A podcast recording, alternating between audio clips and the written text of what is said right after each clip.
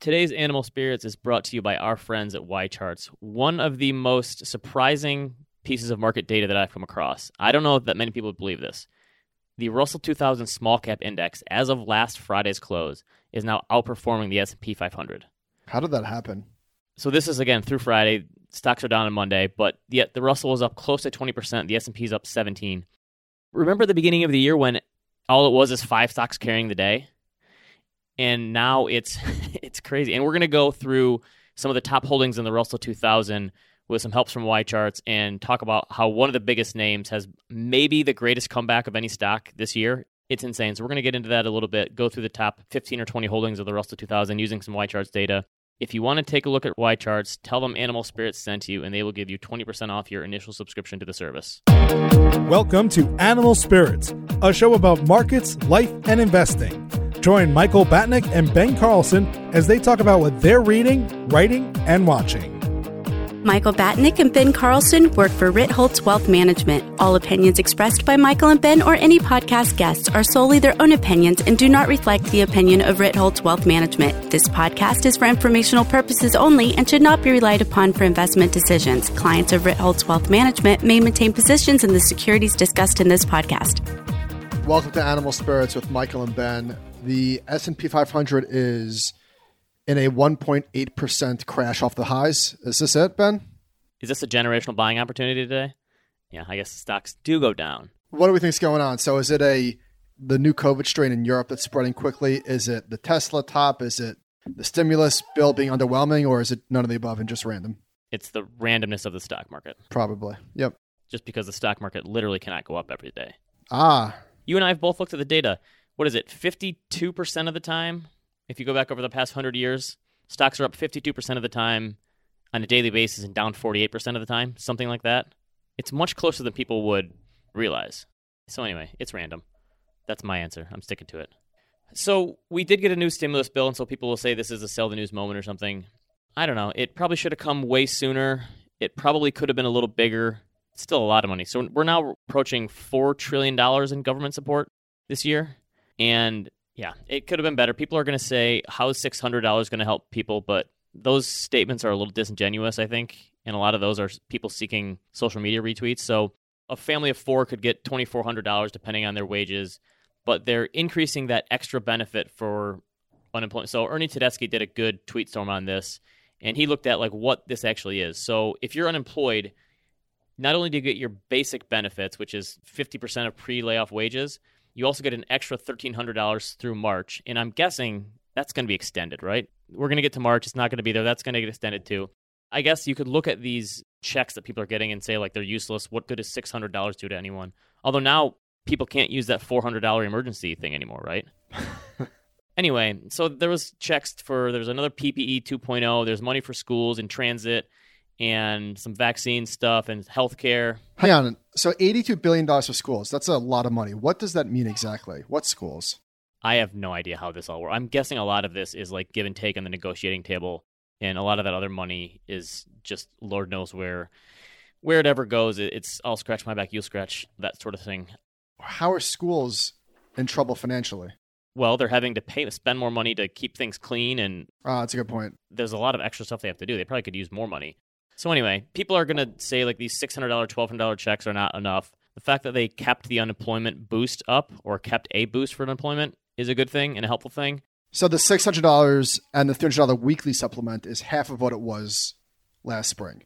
We didn't even get to a trillion dollars on this package. So a little bit late, probably a little bit light. Here's some more data points. This comes from the Washington Post. Nearly 4 million Americans have been jobless for over six months. Pretty brutal which is again why the unemployment part of it was such a big deal. 12 million renters have fallen behind on rental payments. So the compromise deal includes $25 billion for rental assistance. The bill only extended the eviction moratorium to the end of January, but yeah, to your point, you got to think that that's going to be extended again. Yeah, so much of this stuff is just going to continue to go until this is over, I would imagine. This was interesting. $15 billion earmarked specifically for live venues that cannot open during the pandemic.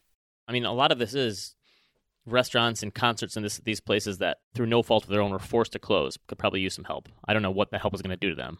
This stood out from the article. Americans have saved over $1 trillion during this crisis, an unprecedented sum during a recession that could flow quickly into the economy. We've spoken about this, how people have paid down their credit card debts and some weird things have happened during this recession. But that's not flowing back into the economy necessarily. Those people that are saving that money clearly don't need it. If they did need it, it would already be in the economy. And actually, the money flows most of the economy through the unemployed people because the study was that people who are receiving unemployment benefits are spending like 75 cents on the dollar that they're receiving. So that money is immediately flowing back into the economy and being spent. Here's my joke from Twitter in case you missed it. Okay. There's going to be so many $600 deposits into Robinhood in the next couple months, right? Yep. Not bad, right? Not bad. Okay. Last week, you sent me a message after we recorded our show on Monday, and you said Bitcoin just broke through $20,000. It's going to $25,000 next. I'm almost sure of it because of a round number thing. And the rational part of your brain hears something like that and goes, well, that's ridiculous. But the behavioral side of your brain, I heard that and I immediately agreed with you because it doesn't make sense, but it does make sense. What did it get to 24,000? Pretty close. And it went there pretty quickly. And, and I guess that's why if you're one of these people who bangs your head against the wall and just always thinks only rationally about the markets, you're going to spend so much of your time being just contrarian and wrong Correct. because it makes no sense that oh bitcoin hit $20000 and that should open up the animal spirits to borrow a phrase from our show but that's exactly what happens with this stuff it doesn't make any sense that a round number should invite people to get excited and charged up but that's exactly what happened and bitcoin took off just because of that pretty much Yeah. Well, obviously round numbers don't have any economic meaning, but they have a ton of meaning behaviorally. Because when something breaks 20,000, everybody's tweeting about it. USA Today, every corner of the earth, you know, everybody knows about it. So that's how it works. it's part of the market cycle now too. You wrote this piece last week, end of last week, I guess.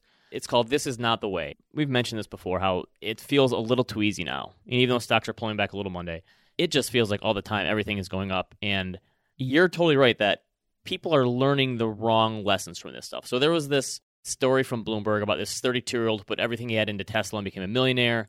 And I've seen all these people who own Tesla shares posting their Robinhood accounts or their brokerage accounts and showing how much money they made. And honestly, they're right. They won.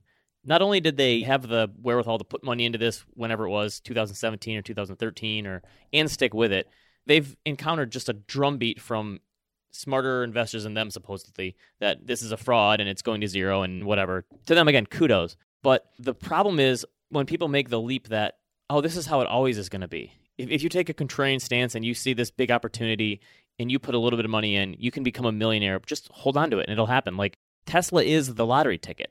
This is the problem. This one guy, again, kudos to him. I'm not like a Schadenfreuder at heart. I don't hope that this person burns and it all goes away. But I hope some people are listening to us and trying to like calm down a little bit. I hope that we're preventing the next person from thinking that this is too easy because it doesn't work this way. So this guy, Jason DeBolt, again, all the credit to him. He's got freaking $10 million in Tesla. Holy cow. So I guess he's been buying it since 2013 or whatever. But here's the problem. Somebody tweeted, this is one of the craziest Twitter threads I've ever read, and it's his thread showing what he did with Tesla. And then he quote tweeted and said, shows folks what's possible with long term buy and hold investing. No, it's not. I mean, is it possible? Sure. Is winning the lottery possible? Yeah, but this is the wrong takeaway. I want to point your attention to a tweet from Drew Dickson. So Rob Arnott did an article about Tesla and the bubble, and and Arnott, like many people, has been saying this for thousands of percent. And not a knock on Arnott or any Tesla bears. He said, I don't care how long he's been saying it, doesn't mean he is wrong now. It was merely crazy before, which was obvious to many, but now it is mental. I agree. This has gone totally mental. I can't imagine a world where economically this makes sense unless how do they grow into this? Fine, hold that aside. But Wes Gray tweeted something profound to Drew. He said, Is investing really about being right or about understanding how the heck the beauty contest works? I'm thinking of the latter more and more. A lot of the quote unquote advice you see on social media about investing this year. Have you seen this cartoon where the guy says, Never stop buying lottery tickets no matter what anyone tells you? I failed again and again, but I never gave up. I took extra jobs and poured the money into tickets. And here I am, proof that if you put in the time, it pays off. That's what this is. It's exactly what this is. All credit where credit is due. They stuck it out and they put money in, and they could have done the thing where they sold after a 50 or 100% gain and it's up. But the problem is assuming that it continues. So there was a story in the Wall Street Journal, and they interviewed this guy who had been buying Tesla since 2013. He said there's so much good news to come. I'd recommend people buy Tesla at any price. It's not just a car company. Yes, it is. No, the problem is when people don't realize that this run up they've had this year is pulling forward that future good news. They think that, okay, then the good news comes in the future and then we get more gains. But that's not how this works. Right. Patrick O'Shaughnessy and his team, Ehren Stanhope, Chris Meredith, and the Sid Adams, Jesse Livermore did a post or webinar last week. So they have this machine learning algorithm that calculates the price of everything, just purely quantitative, no stories in there. And the biggest discrepancy today between fair value, according to them, and price is obviously Tesla. That's not even close. And they compared it to Cisco in 1999. And in 1999, Cisco was pricing in 30% annual growth for the business. And it did really well. The business grew at, I think, 13 or 15%, but the stock got murdered and is still nowhere near its all time highs. And that's the thing is that let's say Tesla does do what everybody's saying and it grows by, I don't know, pick a number, 30%. If it did 30% for the next decade, that would probably grow into it. But if it does 15 or 20, it could still fall massively short of expectations. And that's the thing is like people don't think it's a car company, it's a religion. That's how out of hand that this has gotten. And the other side of this is don't listen to us at anything about what this means for the next six months, 12 months. I think we started calling Tesla a bubble, I don't know, two months ago maybe. I definitely have been on that train for a while now. But my whole point is this. By the way, sorry, Cisco is still down 27% since 1999. So hold Tesla to the side. Maybe that's its own beast. It's so unique in this whole thing, I think. You could remove, and maybe Tesla's supposed to try, but again, remove this from the equation. You cannot continue to make 1% a day in the stock market indefinitely. That's not how this works. I'm sorry. If you turn $10,000 into 40, awesome. Congratulations. But you're not going to turn that 40 into 200. It doesn't just continue this way your whole investing career. Eventually there's hiccups, these stocks get crushed, whatever happens. I've been telling you for weeks. I look at my brokerage account and it's seemingly up every day, way more than it should be. And I'm like, this is not going to last. You just know it. All right, back to Tesla. So, Jonathan Krinsky, this was from his firm Baycrest, where he works. He wrote Friday's inclusion of Tesla in the S&P 500 resulted in over 150 billion dollars worth of Tesla shares trading hands. That's higher than the SPY ETF on any day over the last 15 years, including the 2008 and 2020 bear markets. That's insane. Eric Balchunas said the record for equity shares traded during a day was SPY during March. That happened. There's way more trading that goes on during a bear market. So the fact that this happened during a bull part of the market and it was the most shares traded ever, he said for perspective. So you said 150 for Tesla. On average, Microsoft trades $5 billion a day. Unbelievable. By the way, this Tesla inclusion, S&P topping, that's way too easy. The market gods are not that kind. I agree. We've been talking about Tesla for years, trying to handicap this, what it means. You said it's a religion. Maybe so many of these investors just stay in there. And because the Wall Street Journal article also said, let's see, $40 billion of losses almost. So 39 billion for the shorts this year in Tesla. That is huge, huge number. And obviously they've all capitulated. One more great quote from this. The Wall Street Journal is the best at finding these retail traders to comment. I feel like the S&P needs Tesla more than Tesla needs the S&P. Unbelievable. Buy Tesla at any price. That is not going to age well. One of the biggest beneficiaries of, of Tesla's run up has been Cathie Wood's fund, ARK Innovation. Eric Balchunas tweeted ARK flows aren't just big relative to its past self, they are just plain big now. The fund is number six overall in December flows like a wildfire growing into the big two's cheap beta desert. The big two are iShares and Vanguard. So it's taken in more money, I guess this is in December, than BND. Are you kidding me? Than BND and AGG. This is probably going to be one of those things. I think this ends up, her fund ends up getting so big. It's like Peter Lynch with Fidelity Magellan and what was the other guy? Ken Heebner. Yes. He had the best returns of anyone, but because his returns ended up being so volatile, people jumped in at the wrong time, and the dollar weighted returns end up completely underperforming the market. Like you could see that happen here for sure, right? For sure. It's had the best year in terms of asset growth for any $1 billion ETF aside from DXJ, which was probably five or so years ago. So quite a run. It's one of those things where it's probably not even going to be a news item that ends this. People always want to look for the catalyst. What's the thing that ends this? Again, markets don't ever end, quote unquote, but it's probably the kind of thing where nothing really happens, but expectations don't line up with reality. And a lot of these things in the tech sector are down 20 or 30% before we even know it for no apparent reason. I mean, some earnings reports, whatever, but other than that, I don't know what does put a pin in this. All right, so a few stories about Robinhood last week. Massachusetts brought a file against Robinhood, accusing basically of not being a fiduciary to their clients. They highlighted one Robinhood customer with no investment experience made more than 12,700 trades in just over six months. It's not bad. I mean, how is that even possible? I, I don't know. This is pretty bad.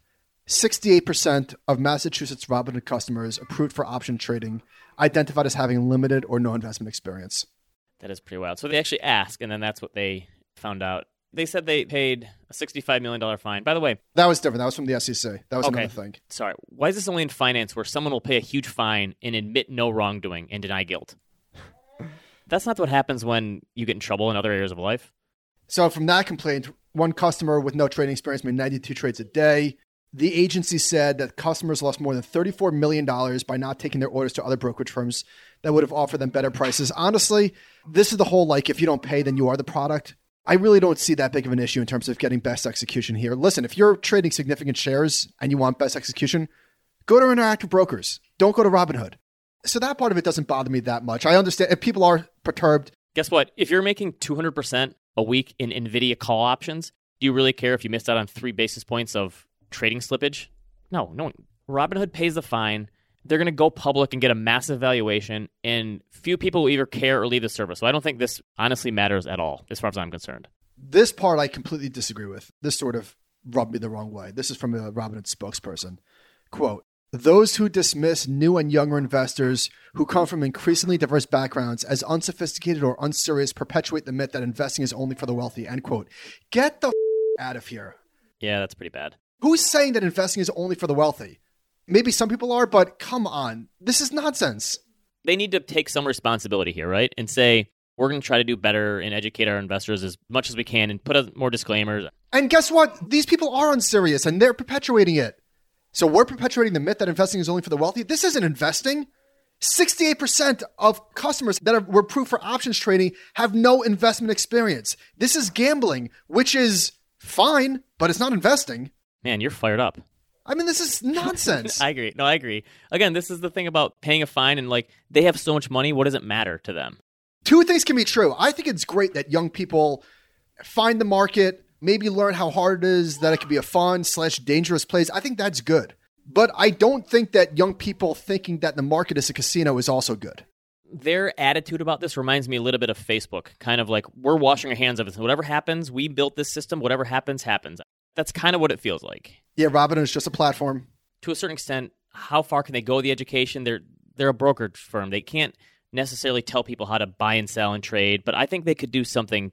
They could provide a valuable service if they started educating their clients better. They could start with not raining confetti down every time you place a trade. That stuff works way better than any other educational tool.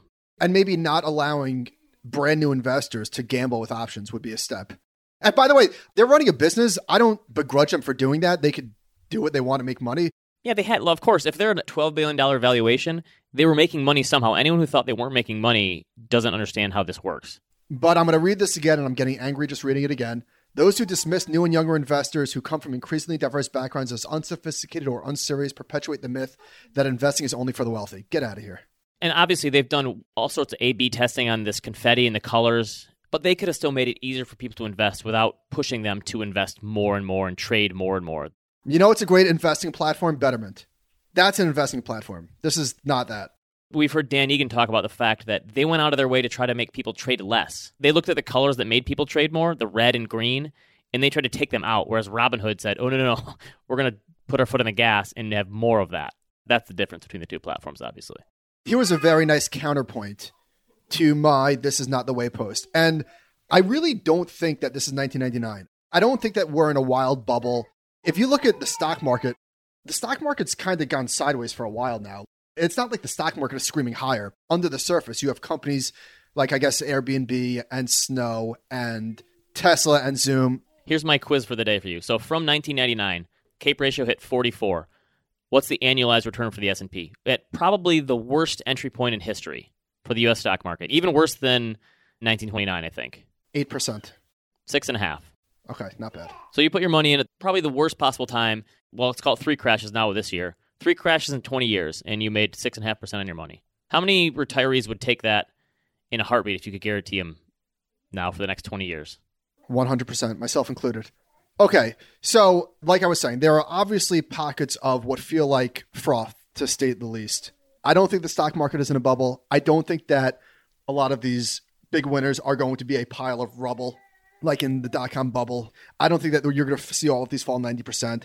A lot of them just maybe need to grow into their valuations now, and they probably will, but it's how much of the price growth has already been pulled forward. That's exactly right. So Packy McCormick was quickly become my favorite writer on Substack, said, Despite a pandemic that has taken 1.7 million lives, an election that confirmed deep divisions in the United States, and a market that feels a little frothy, I can't help but think that the next decade is going to be even better than the last. And he said, if it feels a little bubbly, well, that's how innovation happens. And listen to this. So there's no going back. These companies have seen the future and they're smarter and they're more agile and more dynamic and understand business better and understand their customer acquisition better. They're just so much smarter than they were in the past. That intelligence of them is going to pull everyone else with them too. All these old school firms that don't want to be left behind, they're going to play catch up. I totally agree. So Packy wrote, Today, companies can hire a developer in India via Pesto, a designer in Sweden paid via Panther, and a CFO in New York supported by Ramp. They'll work together in a Huddle HQ and spin up new office space as easily as they open a new Google Doc. They can raise money via AngelList syndicates, Republic crowdfunding, or directly from stakeholders via Fairmint cafes. Or better yet, keep their equity and get paid for their recurring revenue upfront with Pipe. They can use Stripe to handle payments, Twilio to handle messaging, Shopify to set up a storefront, Marketer Hire to hire a part time marketer, Fuse to manage inventory, Barrel to build their digital identity, Main Street to scan for free money. Soon they might even be able to plug in GPT-3 to write copy or handle low level tickets. There's no going back. Right. So the barriers to entry are lower than they've ever been for this stuff. You could simultaneously be super excited and bullish on the future of business and entrepreneurship and also say that some of these valuations for today's companies are absolutely outrageous and some people are going to blow up. And here's the thing we've had these extremely long periods before. I'm still in the camp that we're going to have these shorter term mini booms and busts where busts are going to happen quicker and then the recoveries are going to happen quicker too. That's kind of where I'm planting my flag. But by the end of the 1980s, you could have said, okay, too far, too fast. This is getting out of control. We just had the 1987 crash. Obviously, I found an old story in like Newsweek or something where Ray Dalio in 1990 was predicting a global depression. And then you had the 90s on top of the 80s. You had the same thing with basically the entire second half of the 40s through the 50s and into the mid to late 60s, where you can have these things run for a way longer time than people give them credit for. And maybe they're whatever, it rotates from which sector's helping. And two great examples of this Druckenmiller went long at the top in 99 2000. For a long time, he was betting against it, and then he basically went all in. He lost a ton of money at the top. Similar story with Julian Robertson. So yeah, these things can happen a long, long time. But as I was thinking about writing this and whether or not I wanted to put it out there, I always have in the back of my mind, I never want to be the old people in the 1950s. Remember Peter Bernstein told that story of how there were people that worked on Wall Street, and anytime the yield on stocks approached the coupon on bonds, stocks were expensive and a crash followed. And then they crossed bonds yielded more than stocks and they never looked back and these people were just left in the dust. So I don't want to be that person. However, this is not how the stock market works. All of these people that are ostensibly getting rich and making all this money, does this end well usually? Investors at least need a slap on the wrist occasionally. Usually lasts more than 4 weeks. I think that's the rub here. Not that any of these people would listen, and maybe they shouldn't. But if somebody were to ask my advice on what, okay, fine, Mr. Smarty Pants, you think these stocks are overvalued, so what? What do I do about it? take some gains, put a trailing stop in, do something, count your blessings. Rebalance, yeah. By the way, even having that thought, I tend to lean more in Packy McCormick's camp of I think the Roaring Twenties is on the table. So do I. Certain things fall in place. I think that's a very fair possibility. I don't think I'm talking out of both sides of my mouth when I say that that's also possible. I'm an optimistic person by nature. I think that that is certainly possible. I let this slide last week because I didn't feel like getting into it you said that you were in the camp that there was no bear market or something, that this was just one long continuation of a bull market. Somebody emailed us saying, Ben, weren't you the one calling this a depression? All right, go ahead. Defend yourself. I feel like I defend myself about this every week to you. We had the biggest quarterly decline in GDP ever in okay. the first quarter. Correct. I mean, we had a two month depression. It's true. How did the bull market never end? Okay, let's say this thing goes for another five to seven years, and we have from 2009 to 2023 or 2025, whatever it is. Ooh, is that a top call? 23? That's your target? 2023? when the Fed finally raises rates in 2039. It's semantics. Of course it is. Can we look back and say that blip in 2020 was just a blip and then we're back on the same course? I don't know. It doesn't matter. Of course it's semantics, and you're right. It doesn't matter. But I think it was a reset because put yourself back in March. Did that feel like just a blip? It did not feel like just a blip. But the same thing, remember, after 1987, they thought an economic depression was coming after that. They're like, how could the stock market fall 33% in a week and not have a depression? It didn't happen. So I don't know. I'm in the reset camp. Again, doesn't matter? Probably not. Here's the other side of people potentially behaving badly, or not necessarily behaving badly, but just getting too frothy. We have a $1 trillion mutual fund, and it's the Vanguard Total Stock Market Index. And by the way, if you had held this fund, you would be an owner of Tesla and not had to worry about the Tesla shares getting into the S&P 500. Doesn't really matter. The Vanguard Total Stock Market Index Fund is the biggest mutual fund ever. David Carey from Morningstar wrote this piece on this, and he decided to look back at what were the biggest funds 20 years ago. Vanguard, the S&P 500 index was in there, but it was also four other actively managed funds. Now all the five top funds are managed passively. The only one that remains is the Vanguard 500 index fund. People would say like, "Oh, what's going to happen? Indexing is taking over. This is going to be bad." The boogeyman thing that people say. I don't see how you could look at this any other way as this is a huge, huge, huge win for the individual investor. Which part? All of this, the fact that there's the top five mutual funds are all index funds at Vanguard paying very low fees. Uh, This is Burton Malkiel and John Bogle. Like, I'm guessing they never would have thought it would be this popular when they No pushed to roll this out. Like, I think this is an unequivocally a win for the individual investor.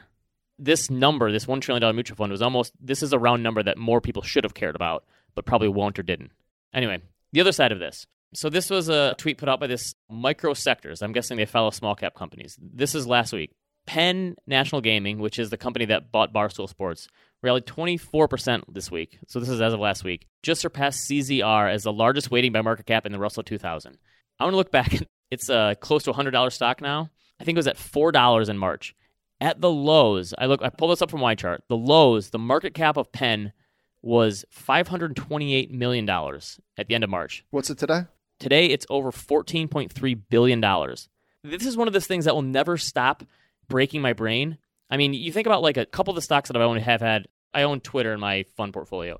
It was down 30% on an earnings day. On the other side, like I own Stitch Fix, it was up like 30 or 40% the next day. By the way, can we talk about Twitter real quick? Remember last quarter, Twitter reported earnings. I guess the street was disappointed. They fell, what, 20%? And it was looking amazing going into earnings. And then we were having the conversation is there any more tortured group of shareholders than Twitter? They're like the New York Knicks of stocks. It just took it all back. It just rallied and took it all back. That never fails to surprise me that a publicly traded company like that can lose so much value in a single day or gain on the other hand. But this Penn National Gaming thing going from 528 to 14.3 billion in 9 months. I think that what you just said is important. We only get these earning calls four times a year. And when there's a big surprise, doesn't it make sense that the the adjustments are going to happen like that? That's like Fama's thing. That all of the available information is priced pretty much immediately. Yeah, Doesn't mean it's always right, of course, but it's shocking to me with 500,000 CFAs in the world and people tracking all these companies that the expectations being given out by management. People can still be so flat-footed by a certain change in what happened in the business. I don't know. That that still surprises me. are the 19% drops, do those giant moves support the efficient market hypothesis or are they proof of its inefficiency? Probably the former because to your point, it happens like that. You don't have time to think about it or react. It just happens and it happens overnight. So I don't know. Maybe it's like the new reality is here, but I think it's just crazy. So I pulled up. So I keep doing this. The mechanics of how that works is really incredible, right? How you see an earnings release and it's like boom, immediately the stock is down 9, 10%. Like, how does that happen? Like, what are the internals of how that actually happens? I can't believe that you used to try to trade earnings reports. I mean that. No, I was never in the after hours. That's not true. Okay, but that's gambling. If you're trying to make a bet one or the other based on those earnings, because they could be, see such a huge gain or loss. You can't put a price on fun. I talked about how I think the greatest comeback of the year, besides Penn, is the fact that small caps are beating large caps. We heard the drumbeat forever. How about it's five companies holding up the market, and for a while there, they probably did, and now everything's catching up. So I went. YCharts has this cool feature called comp tables, where you can pull an index and look at all the different companies. It looks like Penn hasn't gotten passed by Caesar. It's so close, but Caesar Entertainment is the biggest company in the Russell 2000. It's a $15 billion company. How big do you have to be to move up from the Russell to the big times? To go from Russell 2000 to Russell 1000? It's not a dollar amount. The Russell 1000 is just the thousand biggest stocks. And I think they do it. Oh, okay. So it's got to be probably close. But this is the reason that you don't hear much about small caps, and I guess why people have always assumed small caps would perform better because I put the list of the top 15 or so names in the Russell 2000 on here that I pulled from YCharts. You recognize maybe the top two, Penn National Gaming and Caesar Entertainment. The other one's like, have you ever heard of these companies before? Nope. And these aren't small companies. Looks like 15 to 8 billion dollar range for the top 10 or 15. I want to say that I've heard of some of these companies just to sound more intelligent, but I don't. Yeah. Anyway, that comeback of small caps is, I think that's one of the more shocking things that's happened in the market this year, in a year of shocking things that have happened. Okay, Investopedia puts out their list of the top terms of the year. They look at the average percentage increase from the baseline, and they figure out what people are searching for the most. And there's some interesting ones on here. The first one is stimulus check, not surprisingly. Number two, this one kind of shocked me stock split. There was that many people trying to figure out what a stock split is. On July 30th, when Apple announced that they were splitting their stock, the next day, the stock had the second best day in the last 10 years. It was up how many billions of dollars? I forget. It was up 10%. So I don't know. I think it added $150 billion in market cap. Which is crazy. You know what other ones are kind of funny on here? Marxism is number three and socialism is number nine. The stock split thing is one way of thinking like that's making fun of new whale investors for like, how could you not understand what a stock split is? That's one way to look at it. Like, oh, these people don't know what that is. What is wrong with them? The other way is people start out this way a lot because honestly, like a company like Investopedia, I used that when I was coming up when I knew nothing. Like I would have to go literally type in the definition of words that people were using when I first started out in the business. I was an intern in my senior year of college at a for an investment analyst. He was a technology analyst. And we were tracking all the short interests of the companies that they covered. I did not know what short interest was. I assumed it was like interest you earn like on short-term cash equivalents. I had to go to like Investopedia and ask, and I finally had to ask him. I'm like, I have no idea what is short interest, and he explained it to me about shorting stocks. And again, I'm a senior in college, and I go, oh, okay, I kind of got it. And I go back to my desk and I call my brother and I say, Hey, John, what does shorting stocks mean? These are the things that I didn't know. So anyway, you can make fun of people for not knowing that stuff, but that's how you learn, right? I was once in those same shoes. You unnoob whaled yourself with the help of Investopedia. Pretty much. All right, so we've got in the bad news camp, we've got, and we should have probably spoken about this earlier, but just real quick 7.8 million Americans falling into poverty in the last five months. The poverty rate jumped to 11.7% in November, up 2.4 percentage points since June. 11.7%. Here's what the federal poverty line is $26,000 for a family of four. This gets back to our minimum wage thing. You know what this doesn't count? All of the people that are just barely above. You know what I mean? So if 11.7% are below this line, then what? Are 15% below $30,000? Well, yeah, and if people can be so close that they're pushed into it, then yeah, just being close. So Ben Casselman talked about this on Twitter, and he said basically, how did this $600 check save people? He said the $300 a week in unemployment benefits does, and he said 4.5 million people that would have fallen into poverty if the unemployment program would have expired will not be in poverty anymore. But to your point, that $300 a week, they're so close to the line that they're not technically in poverty, but they're still right there. That's pretty sad. Yes, this is helping them, but without this, it would have been way, way worse. The University of Notre Dame has a real time COVID 19 income and poverty dashboard. Some horrible figures in here. If you are white, then it's around 10%. 10% of white people are in poverty. It's more than double for black families. So it's closer to what, 20%, 25%? Just over 20%. Another big demarcation is high school or not. So if you have a, a high school degree or below, then you're at about 23%. Some college are above, and you're about 7 or 8%. Wow. I mean, this is hypotheticals. Could we see the universal basic income come about because of 2020? I hope so. If MMT is going to be a thing, isn't this what it's for? I sure hope so. You'd think if we figure out we have the ability to print this money and there aren't any adverse implications, this is to me like this is where you can help. Because Ben Casselman said these extra $300 in benefits would return the poverty rate to pre pandemic levels. So then you think, like, okay, let's make those pre pandemic levels better as well. Here's a survey. From November 9th to November 15th, 1,700 U.S. investors, people with $10,000 or more invested in the market. It was uh, optimism index, I guess. How optimistic are you in the stock market? Not too optimistic. Okay, so this has more room to run then. Is that it? well, I'm saying it's just it's interesting given where stocks are and a lot of the metrics that we look at internally inside of the stock market, a lot of the stuff that Sentiment Trader does, a lot of stuff that we look at is showing like extreme enthusiasm, but those are like stock market indicators. If you ask the average person, they're not feeling too bullish on the stock market. Right. You know, for obvious reasons. So this is another watch what they do, not what they say type of thing. People may say I'm not very optimistic, but their dollars in their portfolio show something else. Yep. Oh, real quick. I was reading Marc Rubinstein's Substack. He has one called Net Interest, which is very good on financial services. Do you remember the Apple credit card? Yeah. We haven't heard anything about that. I get a few emails from them every once in a while asking me to sign up, but yeah, I guess I don't know if it ever really took off. I'm sure hardcore Apple people use it. Yeah. That's it? Yep, that's it. Okay. Maybe if they paid Bitcoin, they'd get more people to sign up. Last week, I talked about the fact that my idea to Bob Iger, and I haven't heard from him yet, I'm still waiting, is Disney should just buy out a bunch of movie theaters on the cheap and have their own movie theaters. A bunch of people wrote in and said, Ben, great idea. They can't do that because there was an antitrust suit in the 1940s that basically said you had to separate those, which I guess makes sense. You wouldn't want the people making the movies to control the distribution of them. Sounds like that's changed because this is a few weeks ago. They got rid of that antitrust. Someone sent me a story on this, and it said with those old decrees out of the way, the road is now open for big studios like Disney and Netflix to look beyond single small theaters, set their sights on national giants if they're so inclined. So, I don't know, with Netflix creating their own movies and then streaming them to their own digital platform, isn't that the same thing? Why wouldn't these other places be able to have their own movie theaters? So I think it's possible anyway. Did I just come out of the closet as a socialist I think so. for being for UBI? You're going to get some hate mail for that one. Be ready. That's okay. Listener questions. All right. Given the cyclical nature of economics and markets, isn't it fair to say that each year that passes with up markets, the probability of a drawdown increases? So while an investor shouldn't time the market, should they allocate knowing every year has a greater percentage likelihood of a fall? My father in law recently asked how to deploy some new money. He was skeptical to invest before the election, obviously missed that, and now he is skeptical to invest because of market highs. My best advice is just dollar cost average quarterly in the next year. Is that fair?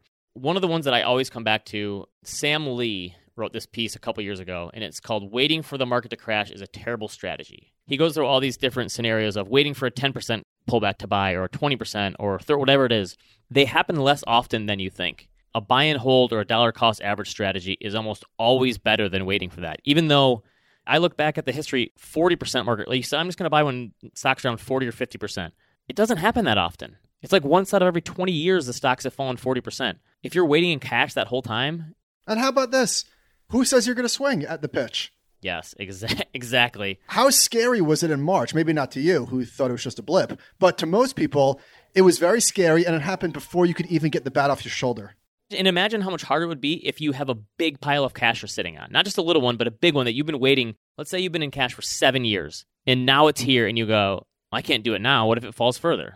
Keeping it simple is my preferred method there.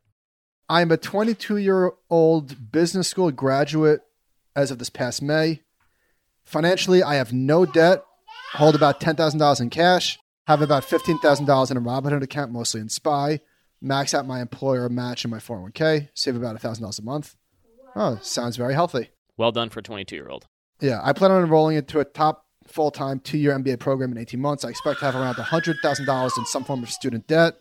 I am struggling with what I should do financially to help out the most in the long run. Would it be worth selling my Robinhood holdings for cash to reduce the amount I need to take out in student loans? Any advice on this topic would be greatly appreciated.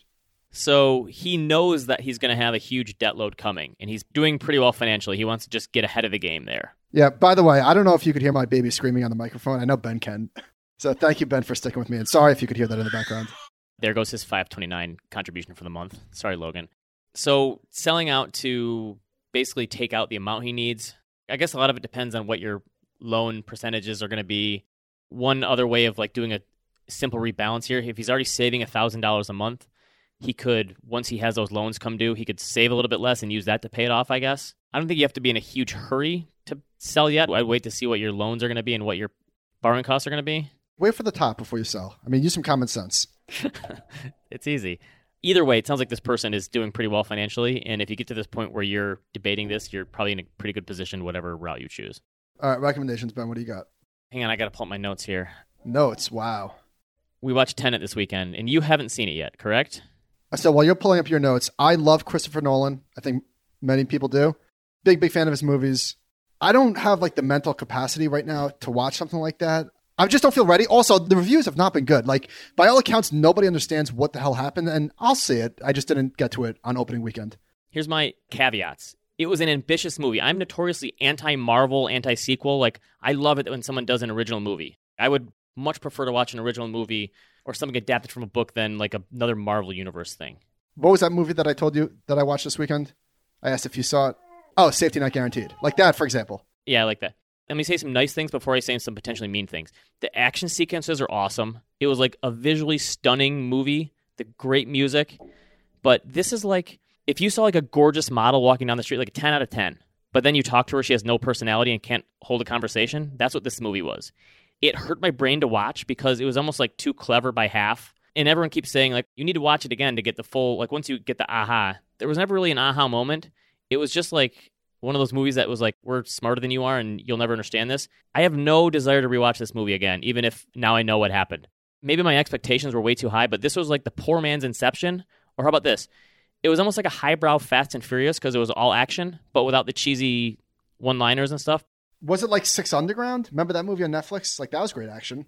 No, it, I mean, here's the thing: Denzel's son is the main character, and like he is a good action star. He could take over like Mission Impossible franchise for Tom Cruise. But if I'm watching a movie like that, I prefer Mission Impossible to this movie. When I got done watching Inception, I wanted to watch it again immediately. Now that it would happen, this one, my wife and I both said, even though we bought it because we had to, we are not watching that again. And I don't know if I'll ever watch it again. It was just the first two hours and 15 minutes of the movie, you're going, wait, what? And oh, here's the other thing you have to watch the movie with captions on. Wait, how long is the movie? The first two hours, 15 minutes? It's two and a half hours. but even at the end, you don't go, oh, you go, huh. I think I might be out. It's honestly, it made us mad afterwards. But you have to watch with closed captions on, otherwise you can't really understand or hear them. But by the way, by the way, I watch everything on closed captions. I'm with you. I do too. This year alone, I've made the move all closed captions. Yeah, I've been there for a few years now. Not to brag. Maybe that's why Christopher Nolan is so mad at HBO because he knows he made it wasn't a good movie. Anyway, real quick, two thumbs up for my kids for Croods 2. We watched this weekend. That's probably one of our kids' favorite ones. We watched that. Nicolas Cage and Ryan Reynolds are in it, and Emma Stone. Netflix? No, we had to buy it on Amazon because it's an early release, so it was one of those early access. Kids liked it. Here's another one. Teacher on Hulu is a show. It's kind of bizarre because it's a story about a student-teacher relationship, so it's uncomfortable in that respect. But for some reason, it's actually a pretty good show if you get over that uncomfortable feeling. It's like a ten episode show. That's all I got. I mean, you might like Tenet better than me, but I think, honestly, not a good watch. I think. Uh, I mean, I'll watch it eventually. Who am I kidding? I told people if you're a movie fan, you kind of have to watch it. Yeah, I'll get there, just not today. We will be back on Friday hey, with a what? I got a recommendation. Oh, sorry. I, I stole your recommendation. All right, sorry. Well, this is sort of cliche, but I was waiting on The Mandalorian. I know you're not a big fan. I liked the first season, but I also kind of agree that it was slightly overrated. I didn't love it. But I think season two, I'm about five episodes in, is so much better than season one. I should pick it up again? Oh, you saw the first season? I probably watched half of it and gave up. Four episodes, maybe, and I gave up. Whatever. I mean, maybe it's not for you. I think season two is excellent, but it also made me think like, I can't handle 10 Disney streaming things. It's just, it's, there's no way. It's ridiculous. Too many, right. I can see that. All right, Ben. Nice talking to you. See, that was short and sweet. We will be back. We have one episode on Friday, Saturday, whenever you get time. Joe Terranova is coming on from Virtus Financial. So, animalspiritspod at gmail.com, and we will talk to you then.